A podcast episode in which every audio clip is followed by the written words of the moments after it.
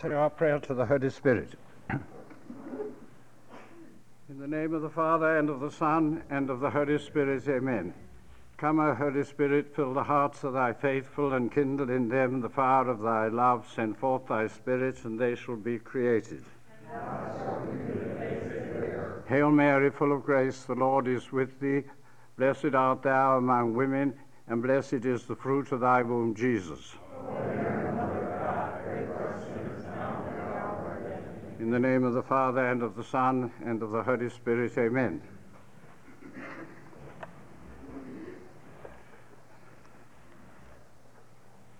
Well, I had to go to confession this morning to Father Patrick, and to confess that I had fallen once again, because I got up early in this morning and said Mass privately when I had promised that I would take part in your Mass after lunch.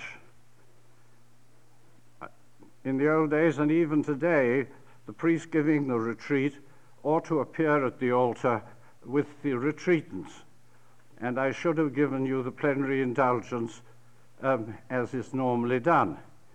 But unfortunately, any of you over 70 will know, things don't work out the same when you're getting near the end. It's not holiness, it's my bladder that makes me get up at 5 a.m. And once you're up, then I find I say Mass alone much better than I say it in public.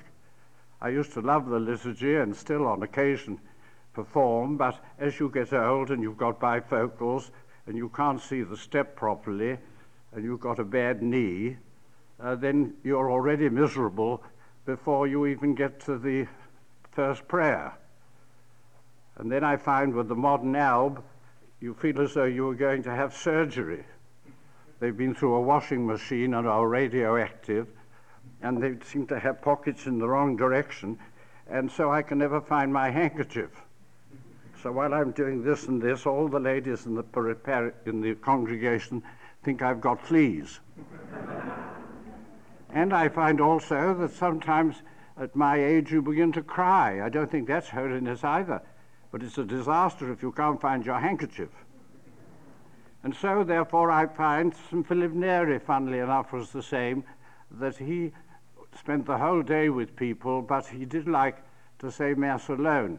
And as he used to cry at Mass, he used to have to ask all the devout people to go and sit at the back. I haven't got as far as that yet, but there's still time.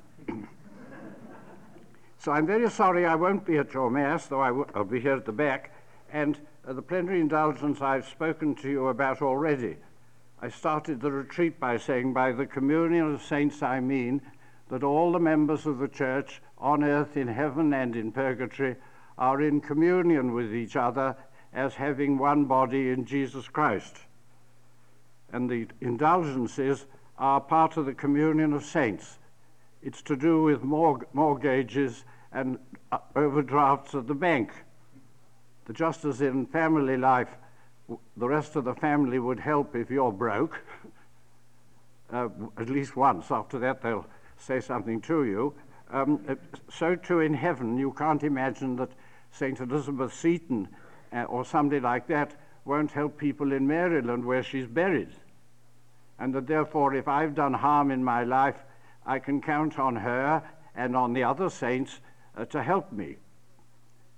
We've got to pray for the Pope's intentions. An indulgence is for the Pope. Pope gives it for those who make retreat, because a retreat is a tremendous effort. There's the cost, there's coming to this house and giving up a weekend, which is tremendous, leaving somebody else to look after the children. There's my own trouble in coming here. There are the staff who wait the whole week to help you, and the ladies in the kitchen who, to me, as I said earlier, they and the Blessed Sacrament seem to make the house. They don't change. And therefore, the Pope gives a plenary indulgence at the end of the retreat, but you must pray for his intentions. We pray for his private intentions now that he's wounded, but his public intentions are the reunion of Christendom and peace in the world.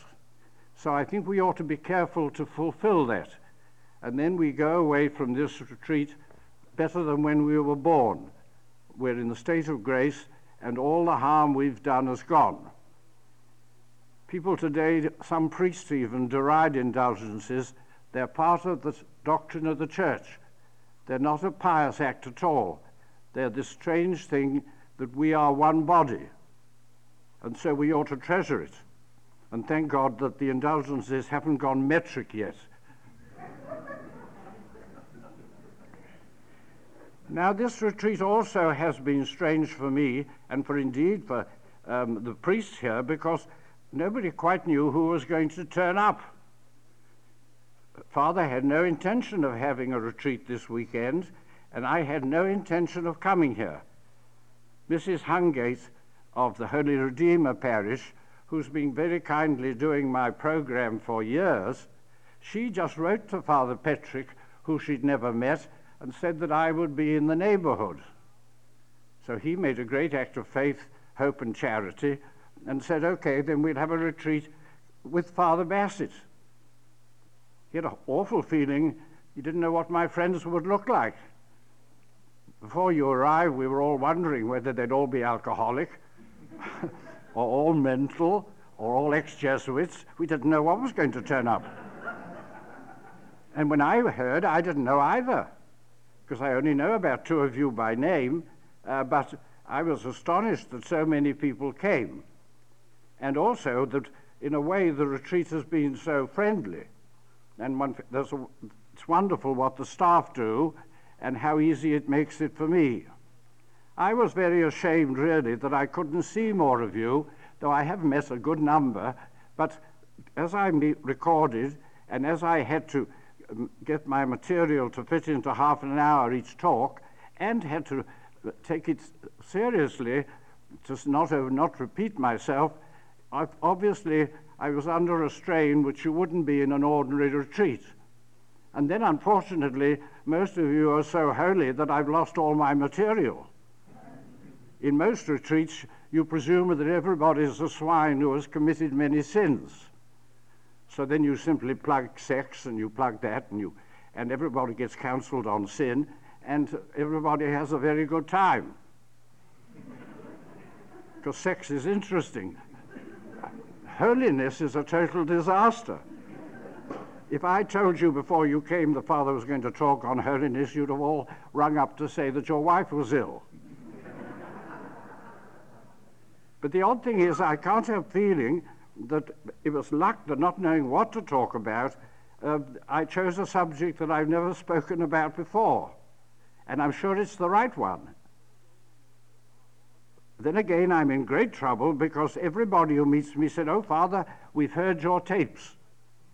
One lady in the audience here today came in and said how the Benedictines had recommended her to listen to these tapes, and then 2 weeks later the Carmelites had.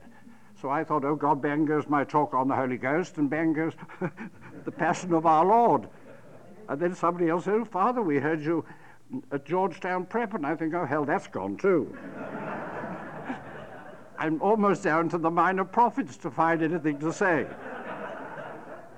So I chose the subject that, as I never was spoken about before, that meant everything to me since I formed my parliament when I was about 11.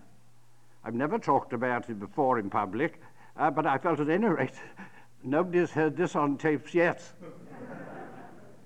So therefore it is difficult. You see, if you'd committed great sins, if somebody came and said they'd murdered a papal nuncio, then the Jesuits on the staff would have a whale of a time helping you, encouraging you. But when a person comes who's done nothing wrong, then what do? You talk on holiness. So that was really my problem here. I am aware, too, that I know most of you by one way or another. I've been very touched to meet 2 or 3 people, I don't know their name, from St. Raphael's in Rockville, because I gave a mission there years ago, and because of that mission, they came. And then a lovely person came to see me who was at the communion breakfast when I spoke on that wonderful book, Lord of the World, by Robert Hugh Benson. I spoke on it at the communion breakfast, because this was the book that Father Teilhard de Jardin read in the trenches when he was a stretcher bearer, and from it he derived the whole of his theory. Well, this lady said that after the communion breakfast, she'd gone to the library, and then it took them months and months, they produced a copy. She read it twice and was as shaken as I was by it. Well, you've no idea what a joy it is when somebody remembers what you said 5 years ago and actually does something about it. I said to you in this retreat, as Newman said, I can no more think with a mind not my own than I can breathe with lungs not my own. And in the retreat, whether you did it here, and many prayed like anything and were very silent, whether you did it prayed here or later, when you go home, until you take a text or a book or whatever it is and make it your own, it's second hand. And many sermons today don't go down because they are second hand, that the preacher hasn't actually done anything about them, but cribbed them. And that's why I was very touched when anyone who came to see me, and I know a lot of you now, some made a retreat with me at Georgetown Prep, a very little teeny-weeny one, only about 10 people. I know many of you now, and that's why you did me a real kindness in not coming to see me during the retreat. One or two did. I knew in this lovely house that there were other priests, very earnest. Anyone with any questions or troubles could go away with their problem solved, and I could still go on plugging away at holiness. So now, today, we come to the last stages of holiness, and I thought it would be worthwhile. We've not got 15 minutes has already gone, and I haven't started yet.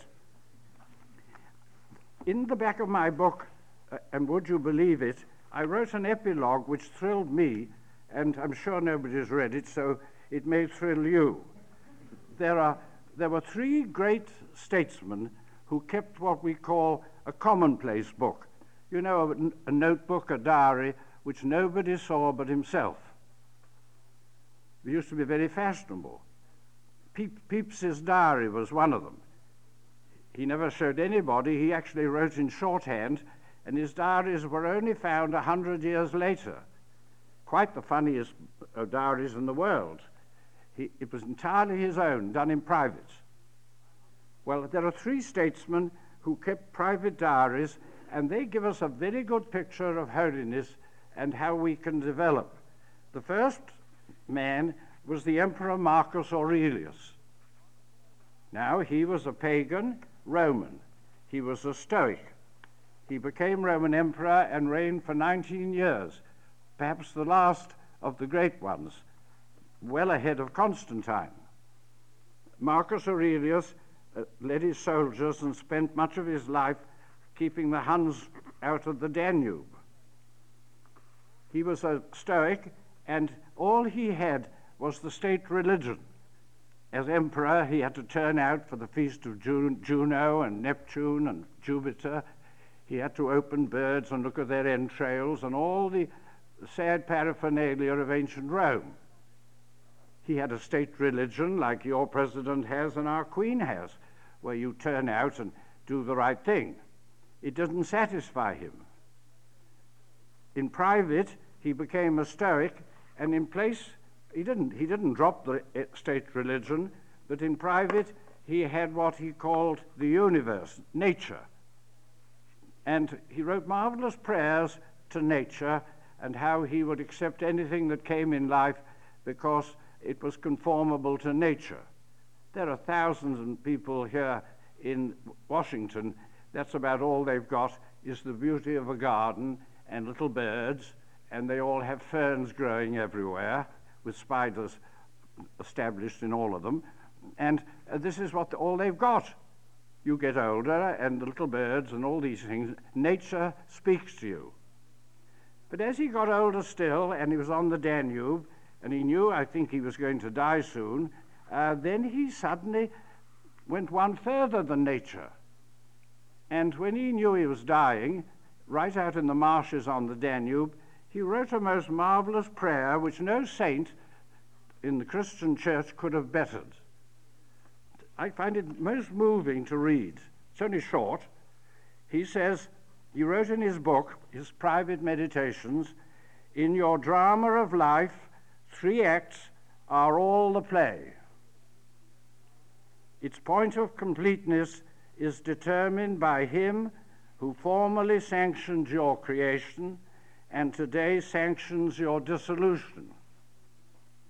Neither of these decisions lay within yourself. Pass on your way then with a smiling face under the smile of him who bids you go." He's already got down to him. And he says, leave the stage with a smiling face under the smile of him who bids you go. Any Christian could say that. We mean more by him than poor Marcus Aurelius did, but how he came to that, I don't know.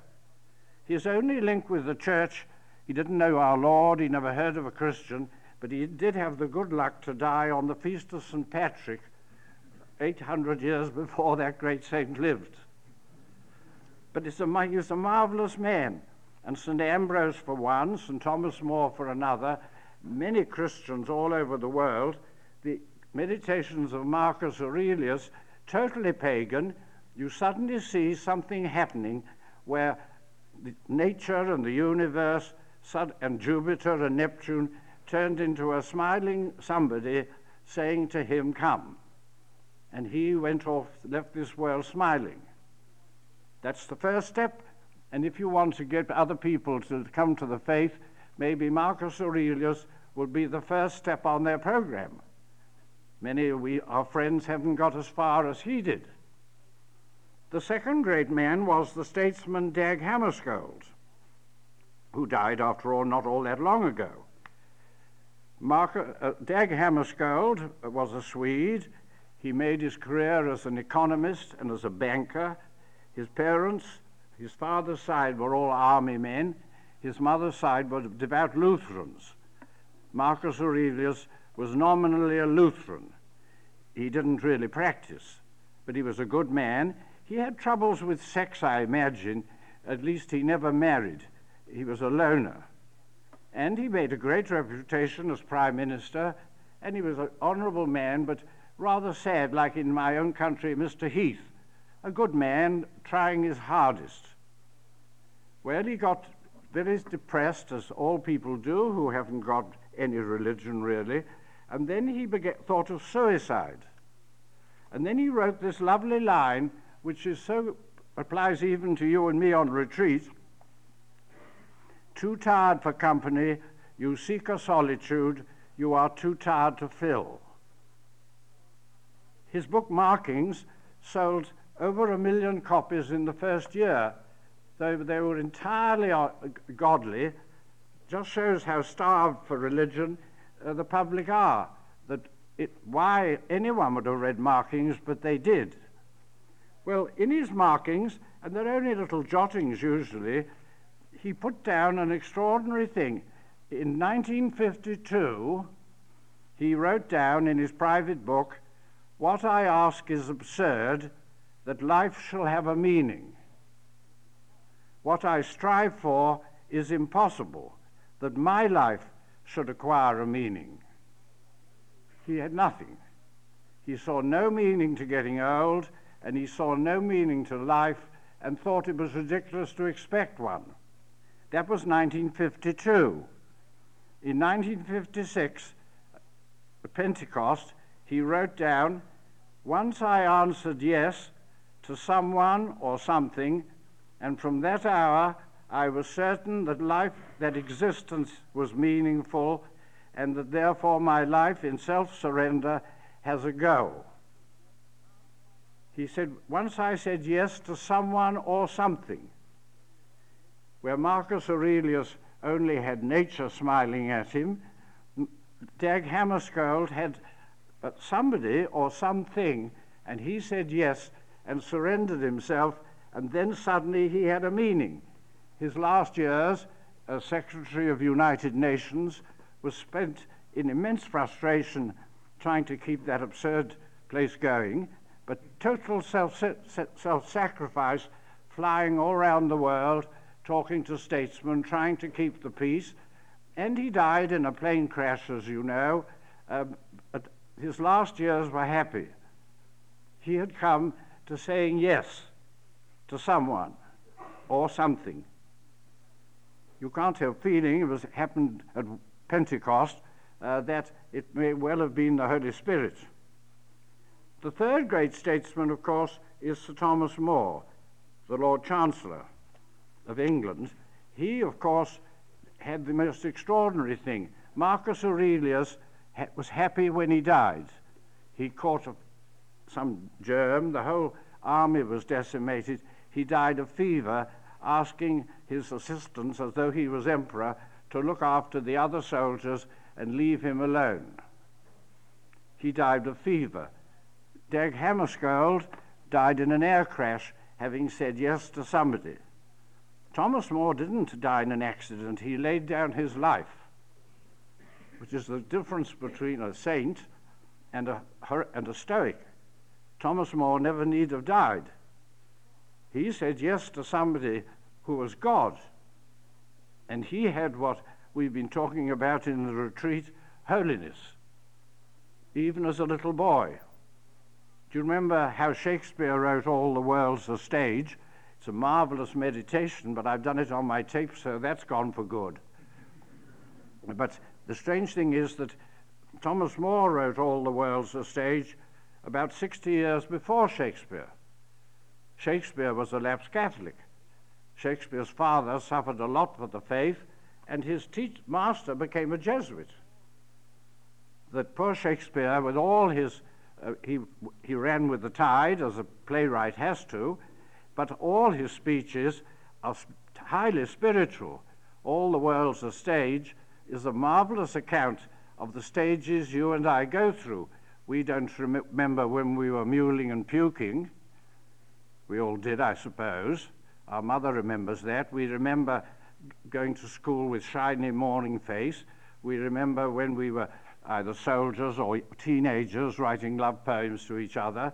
We remember when we changed over and voted Republican and became established in the state. And I've got to the stage of the pantaloon whose teeth don't fit and who his suit is getting a bit thin. There's one more stage, sans teeth, sans eyes, sans everything. That was Shakespeare. 70 years earlier, Thomas More, at about the age of 18, wrote them. Shakespeare loved Thomas More. They didn't meet, but he knew all about Thomas More, and More's stages had all the same, excepting he had one extra one: after you left this world, eternity. It's a marvelous... He wrote it in sort of couplets, More did. This was as a kid, that heaven meant everything to him right from the start, where Shakespeare had to stop when this world was leaving you. Newman, in one of his great sermons, says, by reason alone, it's 80% certain you live after the grave, but there's always a doubt whether you do, but one thing there's no doubt in your life: this world's going to leave you. Your baby doesn't know that. For the little children, this is the world, and the parents are the only thing they know. By the time they're 8, they're beginning to sit back, then the tortoise dies, then this happens, then they're on their own, then they suddenly fall in love, then that goes wrong, then they have to have surgery, then they have to have teeth out, then they fail in an exam, or they get a good job. And it goes on, and gradually the world leaves you. Your mother goes, your father goes, your wife goes eventually, your husband, your children even, and you're still talking to yourself.